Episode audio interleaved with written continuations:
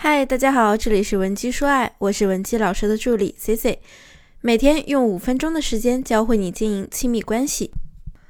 亲爱的，你有没有过这种感觉啊？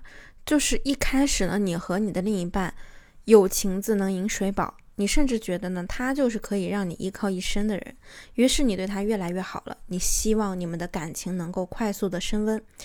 但是，当你毫无保留地将自己显露在对方面前时呢，换来的却是他的绝情离开。为什么你每次恋爱都是这样呢？这是因为呢，你可能压抑自己太久了。一旦你看到有人对你示好，你就会牢牢抓住这条救命稻草。你希望呢，他和你期待的一样，没有乱七八糟的异性关系，时时刻刻都在乎你的感受。一旦他没有做好，你就告诉他你很不满意这样的状态。一开始呢，对方可能还比较在意你的情绪，可是时间久了之后呢，真的是你不管怎么生气，他依然会我行我素，甚至呢还会故意做一些你不喜欢的事来挑战你。你在这段感情里啊，也越来越从主动地位变成了被动地位，他呢从热情变成了冷淡。其实这一切呢，都不过是你的焦虑性依赖在作祟。在我们进入主题之前，我想说，任何的感情问题都是可以扭转的。如果你的感情现在处于一个困顿期，同学们也可以添加我们的微信文姬零七零，文姬的小写全拼零七零，我们一定会有问必答。如何知道自己是否是焦虑型依恋呢？咱们就想想你在感情中是否有以下行为：你满心希望对方呢远离异性。在你生病的时候呢，把你的事情当做第一位，提着药来照顾你。在你需要他的时候，他一定会陪着你。如若不然的话呢，你就会牢牢地记下他的过错。还有呢，就是对方送你五分礼物，你必须还十分，时时刻刻关注对方的一举一动，去哪儿见了谁，你都要知道。不管什么时候呢，你都想和他腻在一起，恨不得时时刻刻看到他。在心理学上呢，就把这种状态称为共生。那共生状态下的情侣啊。激情期一过了，就非常容易分手，因为感情的本质是两个独立的人格在互相依靠，而不是一方燃烧自己供另外一方取暖。这样的感情不会让你们任何人有成长，因为你们把大把的时间精力放在了寻求爱上，而不是提升自己身上。而一段好的感情，如果不能让彼此越来越好，就一定是消耗的状态，分手也是必然的。这也是从原生家庭的根源上缺失爱或者长期孤单所造成的一种心理。这种人呢，大部分都有病态式渴求的心理，而这种病态也分为两种。第一呢，就是希望通过给对方施压去解决感情问题，通过威逼利诱的手段让对方妥协于自己。只有对关系的这种掌控感能给你带来心理上的安全感。第二呢，就是。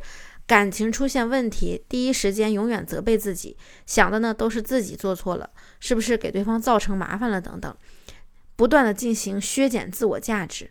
焦虑型依赖的具体表现呢，一句话概括就是心里好像有一个深不见底的大窟窿，全靠别人左右。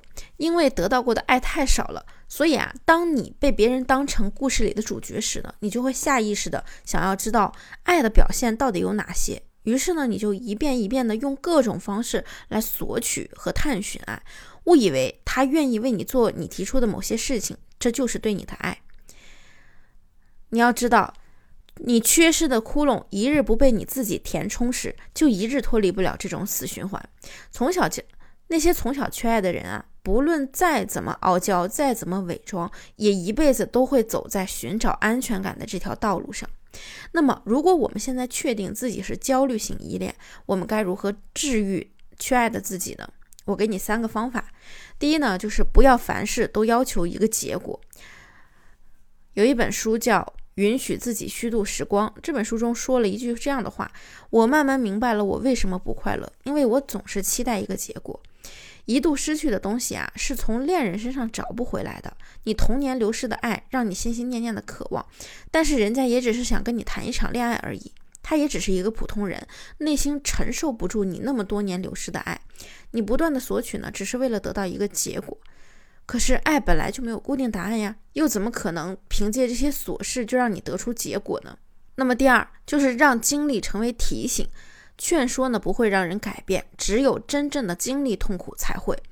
所以很多人呢道理看了一箩筐，但是到自己身上呢还是不够用。唯有你真实的去感受了，留下记忆了，才最让你刻骨铭心。第三呢，就是要大方的接受，不要怀疑，要相信自己配得上别人对你的付出和好，你不必得五分还十分。接受一切的赞美和认同，接受他人的关注，不要忽略自己，内心暗示自己呢是一个有优点的人，反复去做你擅长的事情，找到成就感的来源，让自己自信起来。咱们这样呢，才能逐渐弱化别人给予你的关注，不至于让它变成你的天。其实缺爱呢，对于我们人类来说啊，就像一把双刃剑。缺爱的人呢，总是能轻而易举地感受到温暖，而且都十分的注重细节。但同时呢，他也能让你化身一个抱着手机焦虑到底的疯女人，甚至让你斩断一段关系中百分百的信任感，使你整天惶恐不安，不断的去消耗你的身边人。你要做的呀，就是认清这一切，然后改变自我，迎接新生。如果你不知道怎么办，针对类似情况呢，C C 也为大家准备了很多干货技巧。想要了解的同学呢，可以添加我们的微信文姬零七零，文姬的小写全拼零七零，发送你的问题即可获得一到两小时免费的情感咨询服务。好了，我们下期内容再见。文姬说爱，迷茫情场，你的得力军师。